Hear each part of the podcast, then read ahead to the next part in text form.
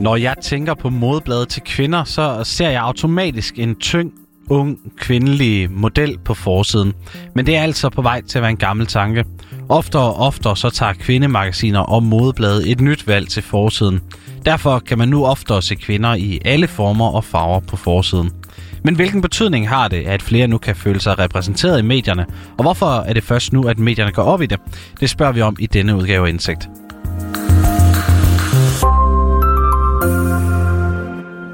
De seneste uger har Femina flere gange udfordret den traditionelle tankegang på forsiden af deres magasin. Først var det et tema om sommerkroppen, hvor ni kvinder fortæller om forhold til deres egen krop.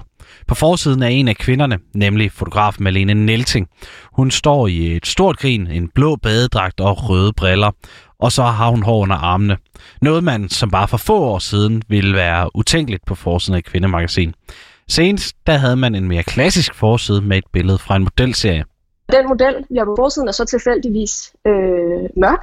Og, og, og det, for mig er det egentlig bare naturligt, at, at når vi arbejder med modeller fra uge til uge, så, så arbejder vi med modeller, et bredt udsnit af modeller, der ser forskellige ud, der har forskellige udtryk. Øh, så det skulle gerne være helt naturligt. At nogle gange er de større, øh, bruger de en større størrelse, andre gange øh, er de tyndere, og nogle gange er de lyse og hvide, nogle gange er de, er de mørke.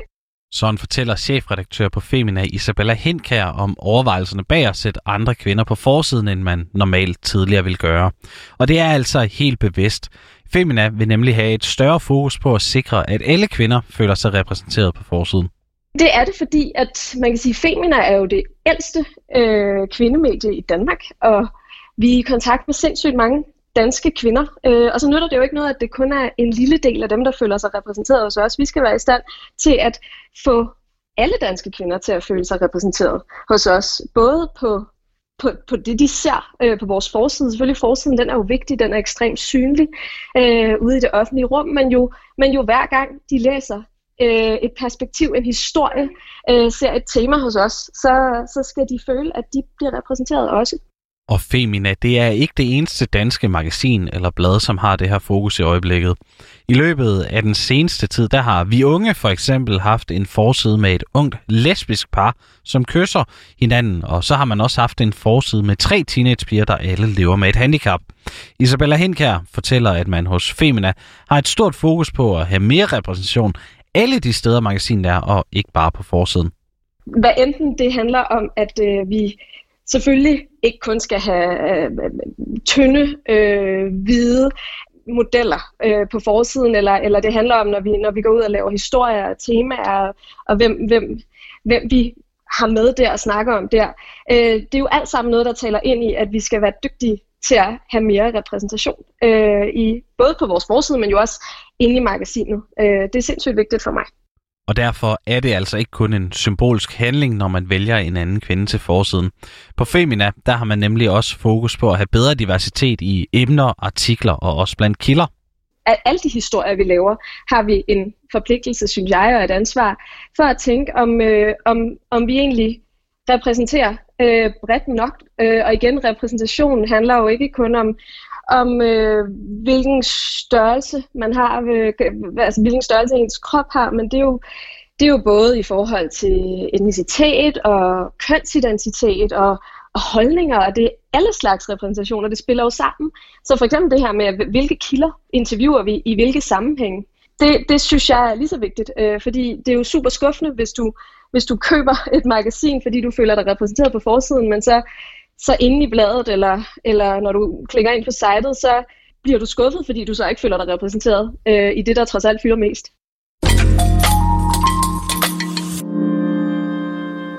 Som nævnt, så er det Femina altså langt fra det eneste medie, som har fokus på repræsentation og diversitet i øjeblikket. Det fortæller også Lotte Rosdal, som er journalist, og så har hun udviklet en metode til at lave mere inkluderende journalistik det er altså en tendens, det er en opmærksomhed, der er kommet nu her i samfundet. Og, man kan, altså det, og det fik et, et rigtig ryg med MeToo og så videre i forhold til kvinder, øh, og med Black Lives Matters. Og så er der øh, i forhold til kropsaktivisme, LBGT plus mennesker med handicap og så videre. Altså nu, nu rykker det rigtigt. Altså hvor det først var en gruppe, hvor det handlede om kvinder, hvordan blev de repræsenteret, så kom det til øh, minoriteter og, og sorte, og nu øh, hvad hedder det, har udviklingen altså, det, nu, nu, nu, nu breder den sig til flere og flere målgrupper. Hun bliver bakket op af Else Skjold, som er lektor i design og bæredygtighed på det Kongelige Akademi. Hun fortæller, at modebranchen den har været for snævert definerende og også for ek- ekskluderende. Den har typisk handlet om det her idealmenneske, som vi alle sammen så skulle drømme om at blive, men som næsten ingen af os øh, er. Og det er der sådan en kæmpe øh, revidering af i de her år, som er langt mere end bare en uh, trend. Altså det er simpelthen den nye, den nye modeverden. Den handler om, øh, om diversitet og inklusion, og også om at se ud over også i Vesten, og hvordan vi lige synes, at tingene ser pænt ud. Men det har altså taget lang tid. For de danske medier, de har haltet noget efter tidsånden, når de holdt fast i tynde, hvide og unge modeller, frem for mere repræsentative modeller, fortæller Lotte Rosdal. Der har været en større, større, et større større fokus på, hvordan er det, vi, vi taler om, om øh, minoriteter, hvordan er det, de er repræsenteret i samfundet og i medierne.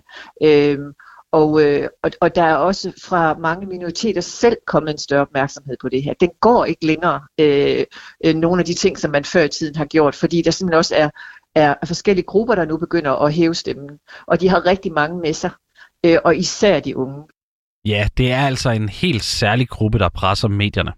Og den, øh, den her øh, nye opmærksomhed er især, øh, har især øh, vundet indpas hos unge mennesker. Øh, og øh, de her magasiner, de har en målgruppe, der, der jo er øh, unge mennesker. Og hvis de fortsat vil være relevante for dem, så er de simpelthen nødt til at gøre det her. Men betyder det overhovedet noget, hvem modemagasinerne sætter på forsiden eller skriver om inde i magasinet? Ja, siger lektor Else Skjold. Altså, der er jo overhovedet ingen tvivl om, at netop øh, modemagasiner, hvor det er der, vi vender os til for inspiration, for hvordan kan jeg ligesom blive dejlig, eller hvordan kan jeg se ud, så har det jo fuldstændig kæmpemæssig værdi, at vi alle sammen er repræsenteret. Øhm, og der er jo en kæmpe opgave for, for hele den her mediering af, hvad mode er, hele den fortælling om, hvad mode er, at det handler i virkeligheden om os alle sammen, og at det er vidunderligt. Og det bakker Lotte Rosdal op om. Det betyder jo utrolig meget, at du bliver anerkendt på lige fod med alle andre. Altså alle mennesker, alle grupper har en ret til at være repræsenteret i medierne, øh, for det første. Men det betyder også noget for ens egen selvopfattelse at man oplever, at man bliver anerkendt. Altså der er lavet undersøgelser i forhold til andre grupper, i forhold til, til psykisk, mennesker med psykisk sygdom, der simpelthen viser, at det kan påvirke deres egen selvstigma, hvis at de bliver repræsenteret på en stereotyp måde i medierne. Hos Femina er man også sikker på, at det har haft en betydning, når man sikrer bedre diversitet i magasinet. Det hører man nemlig fra læserne, fortæller chefredaktør Isabella Hindkær der er nogen, der netop føler, at de ikke har været repræsenteret i mediebilledet, som lige pludselig føler, at de er det hos os.